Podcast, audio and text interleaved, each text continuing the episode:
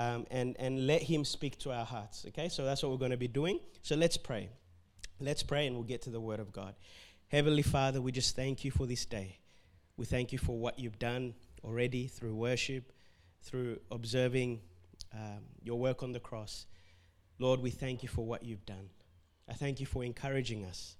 Holy Spirit, as we get into the Word, I pray right now that you would speak to the heart and the soul of every single person in this room. May we give you our undivided attention. May we not walk out the same way that we walked in. But as we learned last week, Lord, let us learn from the Israelites, Lord. For when they heard the message, they didn't combine it with faith. And therefore, they wandered in the desert. Oh God, we don't want to wander around in the desert. We want to accept your word. We want to believe your word. And we want to apply your word so that we can live in freedom. Lord, bless the time that we'll have together. Holy Spirit, use me as your vessel to communicate your truth. In Jesus' mighty name, amen. Amen. Let's get into the Word of God. Um, I don't know if you remember, but last year I began a series called Kingdom Culture. Um, and it was a, a powerful uh, reminder for me to know that uh, you know, we, we don't, we're not just simply followers of Jesus, but there's a profound thing that takes place when we, we decide to say yes to the King of Kings. We learned about what the kingdom of God is. Uh, I want to remind you that I talked about the kingdom of God being the number one subject that Jesus spoke about more than any other thing that he addressed. So for us, we must know if Jesus spoke about it more than any other subject, we must know that there is something significant that we need to understand about what the kingdom of God is. I want us to go to Colossians chapter 1, verse 13, so I can lay a, a, quick foundation before I go to today's message. This is what Paul said He has delivered us, this is talking about Christ, from the domain or the kingdom of darkness and transferred us to the kingdom of his beloved Son. So when we uh, are believers of Christ, when we believe by faith in what Jesus has done, we are transferred from one kingdom all the way to another kingdom, to the kingdom of God. You know, when we enter the realm of earthly kingdoms, I want you to hear me very carefully. This will really liberate you and set you free when you understand this truth. When you enter the realm of an earthly kingdom, everything changes about you. You know, I was talking with Arsema this week and we're catching up, and she was sharing with me about Dubai and the people of Dubai and how they live. And in Dubai, one thing that she mentioned which really uh, struck me is that the citizens of Dubai, none of them work just ordinary jobs. They don't do cleaning jobs, uh, jobs like you know labor intensive work. That is beneath them. The people of Dubai, all of them, all of the, the true citizens of Dubai, they only do governmental jobs. So only jobs with positions and all of these things. So, uh, so because they're part of that kingdom of Dubai, their entire life is impacted by the rules, the laws, the way of life that governs that particular nation or that particular kingdom. In the same way, when we come to Australia, we are submitting to the laws of the land. So whether you like it or not, there is a certain system, there is a, cert, a certain way of life that Australia is governed by.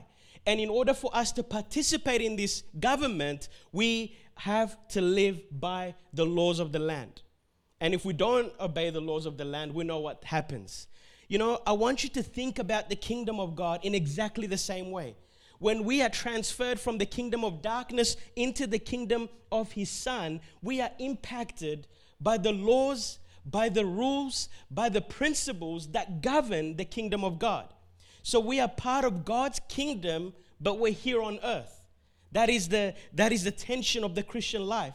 We're living here on earth and we're part of whatever nation we're part of. We're part of its governmental system, but God has made it so that His people, His church, can live in the kingdom of God, in the way of the kingdom, wherever they may be.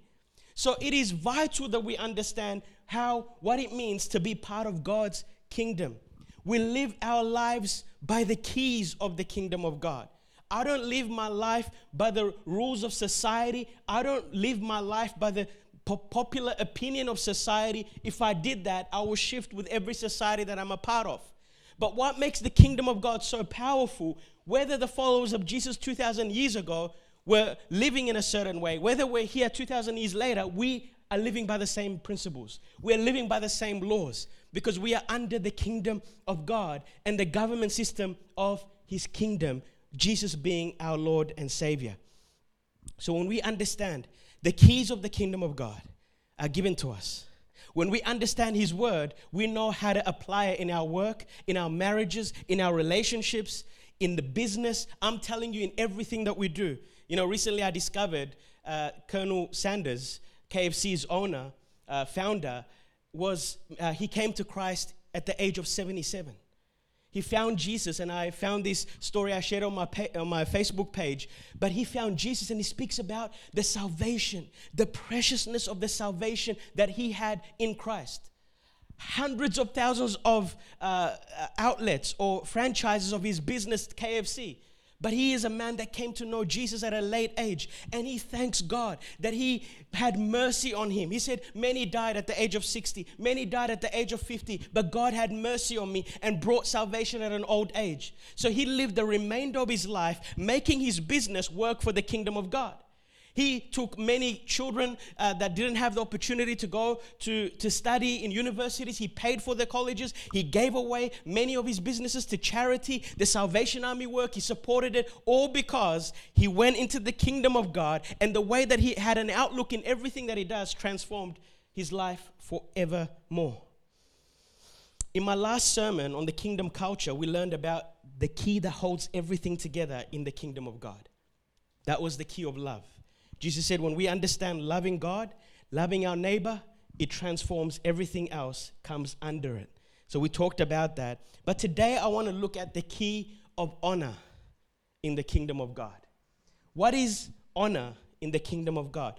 At Revive, you may go across the cor- corridor and see the different posts that are up there. They're the pillars that, that we stand in in our culture, the culture that we want to see in amongst the people of God and one of them is honor. And this is what we wrote as a statement about, about honor. Honor is the culture that we strive for honor for God, honor for His kingdom, and honor for His people. The dictionary defines honor as this high respect or great esteem. The Hebrew word for honor is kabod, very similar to the Amharic word kabad. Yeah? Kabad. Is, is that the correct way to say it? Which means heaviness, okay? Which means heavy, weighty glory. That's the Hebrew original word for honor. The word honor actually means to esteem at the highest level or to add weight to. It comes from the time when people would weigh shekels, which were coins. They would weigh these coins to, to determine their value. So the heavier the coin was, the more value it had. And so it is with honor. The more you put value on something, the more weight it has in your life. So when we honor someone or something, we're giving it weight or deep respect. That's what I want to talk to you about today. What does it mean to honor God in the way that God wants us to honor Him? What does it mean to honor others? We'll talk about those two things and finish up. This message, I believe, will transform your life if you combine it with faith and apply it as we learned last week. Last week's message is a pillar to hearing the Word of God. When we hear the Word of God, don't let this be another sermon that you have in your archive. Let this be a sermon that you take, apply, and allow it to transform your heart, which will then manifest in your behavior and your actions. So what does it mean to honor God? Let's go quickly to 1 Timothy 1:17 because we need to lay a strong foundation. Now to the King eternal, immortal, invisible, the only God, be honor and glory forever and ever. Amen.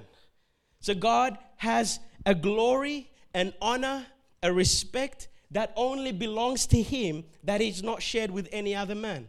Let's go to John chapter 5 verse 23. This is so important. Jesus said this that all may honor the Son just as they honor the Father. Whoever does not honor the Son Jesus is referring to himself, does not honor the Father who sent him. The first thing that we need to remember is that the honor that belongs to God as the creator of the universe, the author of salvation, does not compare to the honor that we have for other people. Just like loving God is far superior than loving others, remember that? We talked about that. Jesus said the first important commandment in the kingdom of God is love, loving God with all of your heart, with all of your might, with all of your strength.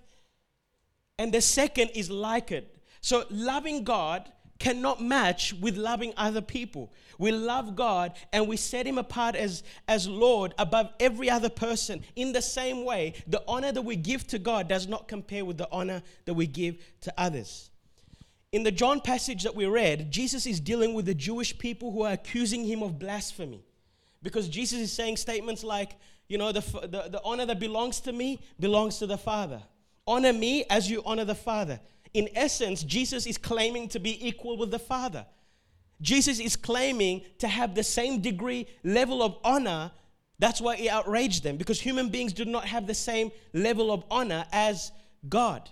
But Jesus made himself equal with God. I've been in amazing dialogue with my Muslim friends for a couple of, actually, since November last year on the phone. Every couple of weeks, we gather and we go through the Bible, four, or five hour conversations. It's been an amazing time.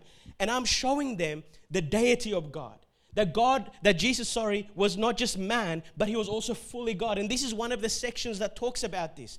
Jesus says, Honor the Son just as you honor the Father. He's saying, I have the same honor and glory as the Father.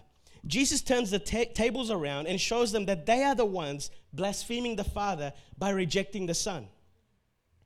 Jesus says that all may honor the Son as they honor the Father. Jesus alone can say such a thing because he's not just human, but he's also God.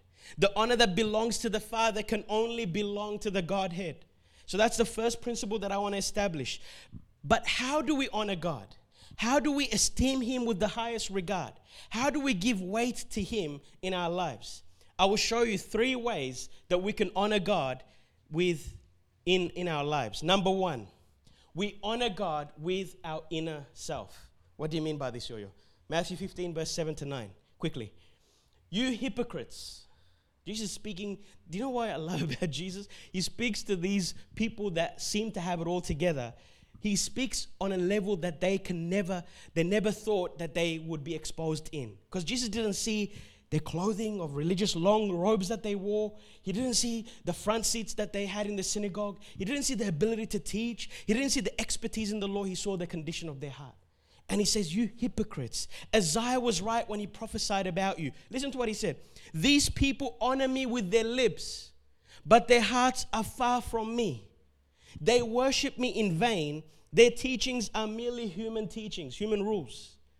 So, the first thing that we need to know how do we honor God? We honor God not just with lip service, we honor God with our hearts. Simply saying, you honor God with your mouth is not honoring Him. Anyone can say, I love God. I have high respect for him. I love God. I want I live for him. Anyone can say that with your mouth, but what God is concerned about, the way that we honor him is we first give him our hearts. The inner self that no one else can see except you and your creator. God is saying, "My child, give me all of you." So to simply say, God is valuable to me, and not truly surrender to Him is not to honor Him. That is what we learned from the Israelites. That's why Isaiah prophesied about the Israelites. They honored God with their lips, they, they honored God by their religious uh, proclamations, but they dishonored His word by living the way that they wanted. They dishonored Him by treating others with contempt. So God was saying to the Israelites, these people just honor me with their lips. They gather, they sing songs, they gather, they, they do all of these religious activities, but their hearts are far from me. And Jesus is saying to the Pharisees and the teachers of the law that their outward religious conformity is useless if their hearts are far from Him. Their worship is in vain. So we honor God by giving Him our hearts that is authentically living in a relationship with Him. More than anything else, what God wants from you and I is to know Him relationally, to walk with Him daily, to walk with Him in our lives. That is honor for God. So we honor God, number one, by giving Him our hearts and not just lip service. Number two, we honor God with our outer self. with our outer self. So let's go to 1 Corinthians chapter 6, verse 20. You were bought at a price. Therefore, honor God with your bodies. We honor God with our physical bodies. The first point was with our hearts, our inner self. This is something that you and God only know. You know, when someone I sit down with someone and they tell me this is my heart, this is this is my passion, this I believe them for face value because I can't see inside of them. When someone says my motive was this or your, I take face value what they're saying. But God knows a level that no human being can know. So we honor him with our inner self, but we honor him also with our physical bodies. He, Paul, is saying to the Corinthians to honor God with their bodies who were practicing sexual promiscuity. They were going around, they were sleeping around all these things. And he's saying, Don't you know you are temple of the living God? So honor God with your bodies because you were bought with a price. There's even a dangerous teaching in the time of Paul by the Gnostics. They were teaching that your body, what you do in your body, so whatever uh, action that you do with your body is not sinful because your spirit is what is saved. Your spirit is what goes to eternal life. So your body is going to remain here. Your body is really evil. So what you do with your body is not is not it doesn't matter to God. Paul was fighting teachings like that that detached the human body from the human soul and the human spirit. But we have to know that God wants us to worship Him, not just with our inner self, but with our bodies. Paul teaches us in Romans that our bodies are instruments of righteousness and not wickedness. Paul said, In your former way of life, you used to give over your bodies to whatever indulgences that you pleased. Whatever your body wanted to do, whatever your body wanted to desire, you gave over to those things and you were instruments of that. But now be instruments of God. Anyone have a pen? Anyone have a pen that I can quickly grab off you to, yeah, throw it down. Just throw it. I get my good catcher.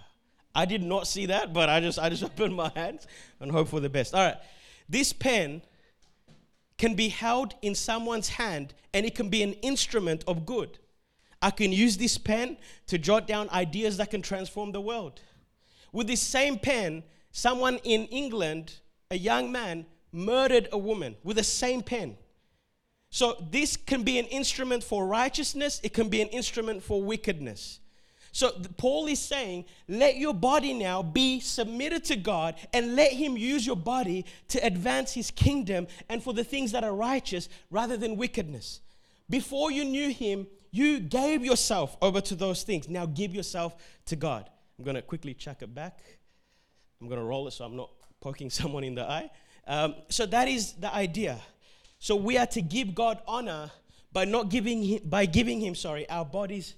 Sorry, we are to give God honor by not giving our bodies over to wicked deeds, but rather using our body to be instruments of righteousness.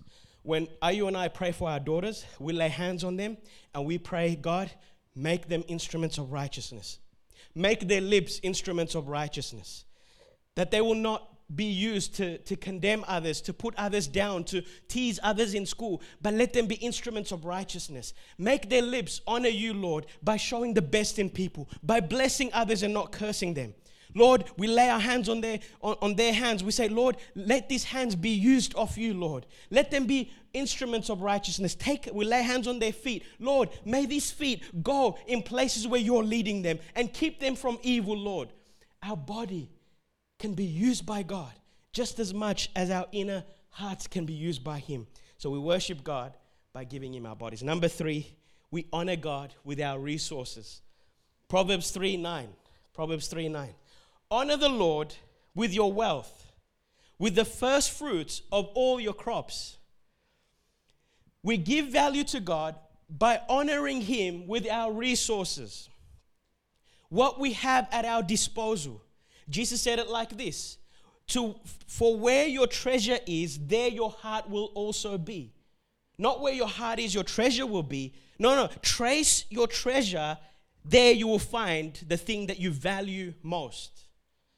So we can use our wealth and possessions to honor God by investing in His kingdom. Let me give you a quick illustration. You know, there are many of us, including myself, who are exploring investment opportunities. We are, ex- we are hunting for the next big thing to invest in. When we research something to invest, I don't know about you, at least me, we look for what has value. What is the purpose of me investing in this thing if I don't believe in it, if I don't give this weight of value? And we gladly give our hardworking resources in the hopes that it will return to us with profit. But what we fail to understand is that investing in the kingdom of God far has far greater values or returns than investing in things of the earth. Many miss this key of honoring God with their wealth. It is if the kingdom of God is valuable to me, I will invest in it, simply put. if I value the kingdom of God, if I value his, his, his ways, I will invest in it with every resource that I have. I mean, to throw thousands of dollars in investments that are so volatile that we could lose it in any given day, but we don't want to invest in advancing God's work, we really need to see God, where is my heart? Am I honoring you with my resources? Am I honoring you with things that I have at my disposal?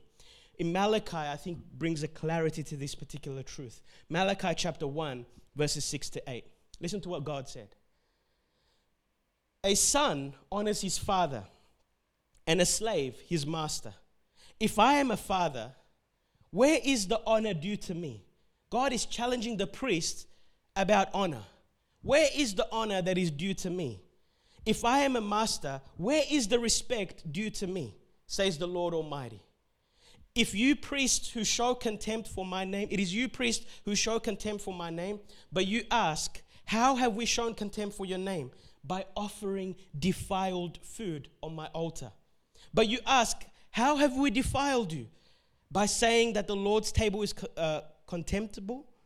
Verse 8 When you offer blind animals for sacrifice, is that not wrong? When you sacrifice lame or diseased animals, is that not wrong?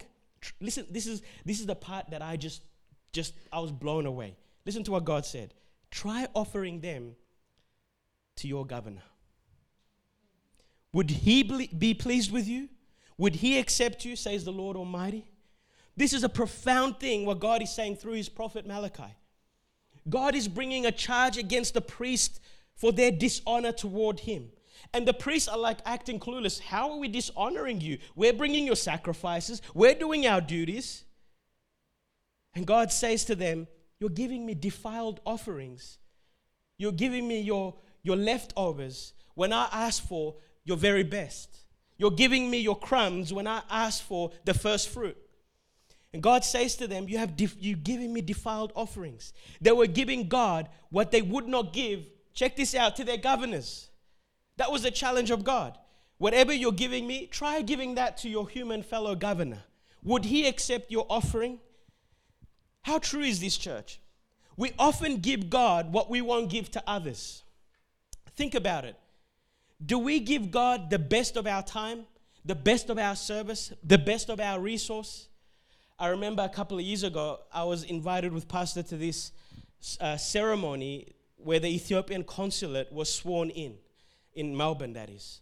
And when we got the invitation, the letter, the letter of the invitation had a dr- dress code. The name of the dress code, I had to Google it because I never heard of that word before. But apparently, it's a very highly formal event. So I had to find a highly formal outfit to match the event. Anyways, it's in the middle of the city. We enter into the place. They're all superiors, governors, and all these wearing fancy things. I felt so out of place. And I'm there, and, and all of this honor, all of these high, excellent things, even the food that was going around, they're all finger food. I've never seen food like that in my life. I kid you not, I had no idea what, the, what it was, but I was hungry. So whatever they brought, yep, I just pick it up and I eat it. And I picked up this one thing, and, and it, looks, it looked good. It had like a, a soft covering on top of it. It looked delicious. Everything I've ate so far was delicious. So I pick it up, I eat it, and I just feel something mushy. I'm like, oh, it's not pleasant, but I just ate it. And then Pastor Zelalem comes to me and he's like, Pastor Yo-Yo, there is one thing, do not touch it. and I said, Pastor, what do you mean? Man, they told me it is a snail. Can you believe I ate a snail? I had no idea what I was eating, but it's so fancy that they're even giving snails in, in decorative ways. What I want to give you as an example of this is we give so much excellence even to human human officials to human governors. We honor them in such a high way to the point that I had to I had to be dictated what I could wear in that event. I cannot step into the place if I did not fulfill very strict. The dress code was very strict. And when you go there, there is such just honor. You just feel like you're among people of influence. But we give God our very least. Even when we serve Him, we give Him our leftover time we give him our leftover crumbs. We come to church whenever we feel like, whatever time we feel like. At that event, I couldn't be one minute late. Ooh, if I was one minute late, the entrance is closed. My challenge for us is are we honoring God with the best of our resources? So we honor God by giving Him the best of our resources because God deserves the best of what we have. If an earthly official, an earthly consulate give, gets all of this honor just by being sworn in, how much more the King of Kings, the Lord of Lords? Church, I want to challenge us to, to, to foster in a culture of honor in our church. The second element of this, and I finish on this, so we know what it means to honor God Basically, we honor Him with everything. We honor Him with our inner self, with our outer self, with our resources. Basically, we honor Him with everything that we have. Now, you can add to those lists, but I chose those three things because that covers everything that we do. Secondly, so what does it mean then to honor one another? Now we'll explore what, what, it means to honor others. And I'll use two stories and we'll finish with this. Luke chapter 4, verse 22 to 27, and then Matthew 13, 53 to 58. All spoke well of him and were amazed at the gracious words that came from his lips. Jesus just in the synagogue, he just read Isaiah scroll. And he said, This prophecy is regarding me. And they were amazed at his teaching. As soon as they heard it, listen to their, what came out of their lips. Wait a minute, isn't this Joseph's son? They asked. Jesus said to them, Surely you will quote this proverb to me Physician, heal yourself. And you will tell me, Do here in your hometown what we have heard you do in Capernaum. Truly I tell you, he continued, no prophet is accepted in his hometown. This next section blew me away. I assure you that there were many widows in Israel in Elijah's time when the sky was shut for three and a half years and there was a severe famine throughout the land. Yet Elijah was not sent to any of them, but to a widow in Zarephath, in the region of Sidon or Sidon. And there were many in Israel with leprosy in the time of Elisha the prophet, yet none of them were cleansed. Only Naaman the Syrian. Let's go to Matthew chapter 13, verse 53 to 58. When Jesus had finished these parables, he moved on from there. Coming to his hometown, he began teaching the people in the synagogue, and they were amazed. They were amazed at his teaching. They've never heard teaching like that. Where did this man get this wisdom and miraculous powers? They asked. Check this out. Wait a minute. Isn't this the carpenter's son? Isn't his mother's name Mary? And aren't his brothers James, Joseph, Simon, and Judas? Aren't all his sisters with us? When then did this man get all these things? And they took offense at him. But Jesus said to them, A prophet is not without honor except in his own hometown and in his own home. And he did not do many miracles there because of their lack of faith. Let me just correct something in the last point. Jesus did not do many miracles because he couldn't, it's just that he wouldn't. No human person can limit what Jesus can and cannot do. But Jesus wouldn't do any miracles there because the exchange currency of heaven is faith. Jesus, in his own hometown, where he grew up, he then began teaching in the synagogue of his own town. All the people were amazed at his teaching and they were also amazed at the stories that they had heard of the miracles that he had been doing. But something significant happens in these passages. They begin to ask themselves, Isn't this the carpenter's son? We know his family and siblings. He grew up with us, for goodness sake. They didn't honor who Jesus was, but they despised him because they were familiar with him. Jesus said to them, A prophet is not without honor except in his own hometown and in his own people. This is what our modern day saying familiarity breeds contempt. Contempt, the dictionary definition is simply the feeling that a person or a thing is worthless or beneath consideration, or it is a disregard for something that should be considered. Or third a definition is the offense of being disobedient to or disrespectful of a court of law and its officers. Have you ever heard the judge saying, arrest that person for contempt of court? Have you ever heard that in a, in a show you'd watch or something? Basically, if you're in the courtroom and you become rude to the judge, they can arrest you literally for being disrespectful to the court. So that is what they, the people did. They disregarded who Jesus was because they were so familiar with him. In Luke's account, we read something so powerful. In Luke's account, he tells us that in the time of Elijah, there were many widows, there were many people hungry in Israel, where Elijah is from, but none of them received their breakthrough. None of them received the miracle. Why? They were familiar with Elijah. They didn't receive the grace that God had upon him. What did that do? It caused them to miss out on the blessing and favor of God. So, what did God do? He sent him to a widow in Sidon, a Gentile woman, to receive her breakthrough and a miracle. And then he says in the time of Elisha, there were many lepers, a disease that is so, so uh, controlling of your life. There were many rep- lepers in Israel, but none of them were healed. Why? Because they didn't honor the person that God had given them. What did, they, what did God do? He sent him over to Naaman the Syrian, another Gentile, to receive his healing. The point Jesus is making is powerful. There were people in Israel that needed a breakthrough, but they missed out because of not receiving the people that God had given them. There were many people in Jesus' hometown that needed a miracle, but only a few received one because they dishonored Christ.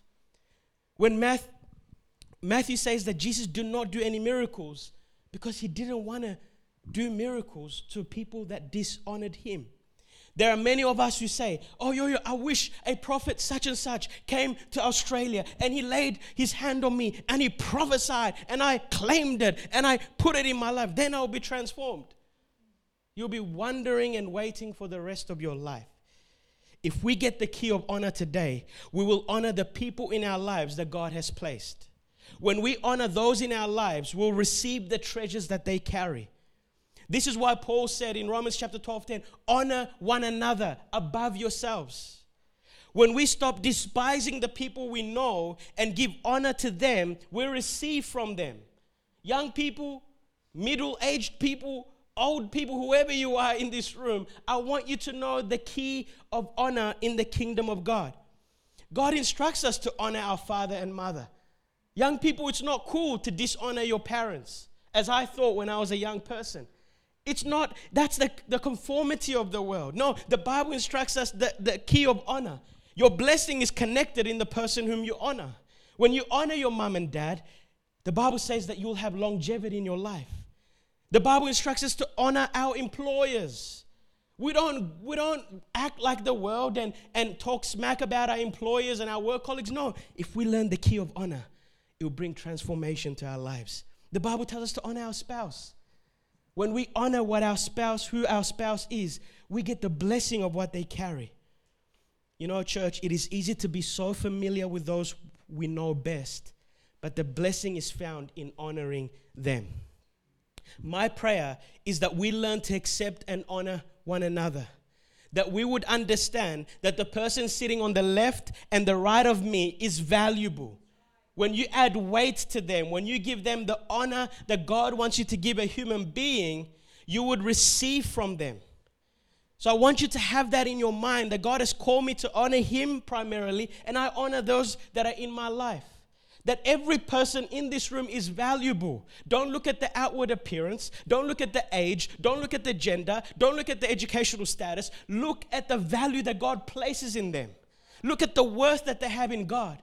And when you honor that person, that miracle you've been crying for, God is, is, is making that miracle sit right next to you. When I honor my brother Jacob, whatever God has on him, I receive.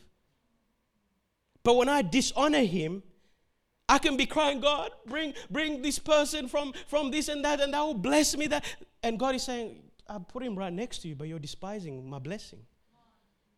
God does not operate in dishonor, He operates in an atmosphere of honor.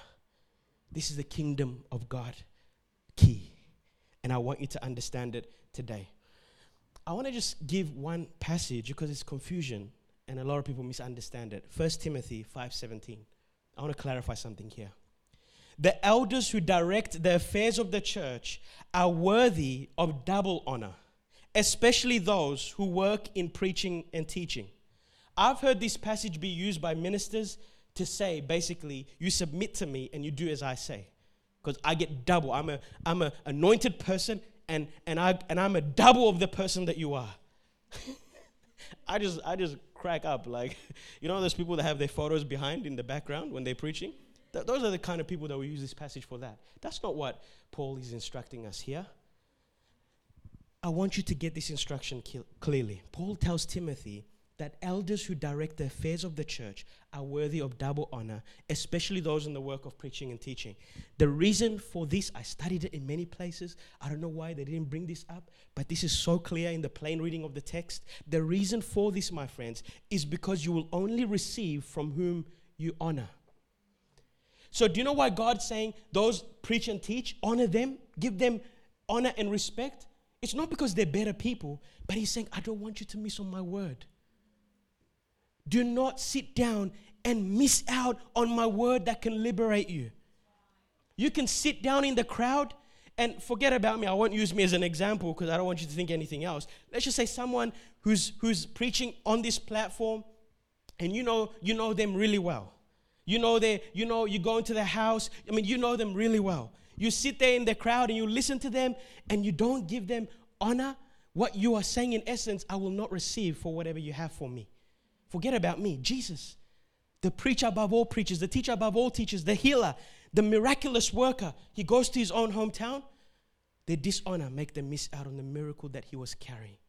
So, my friends, I am begging you to learn this key of honor.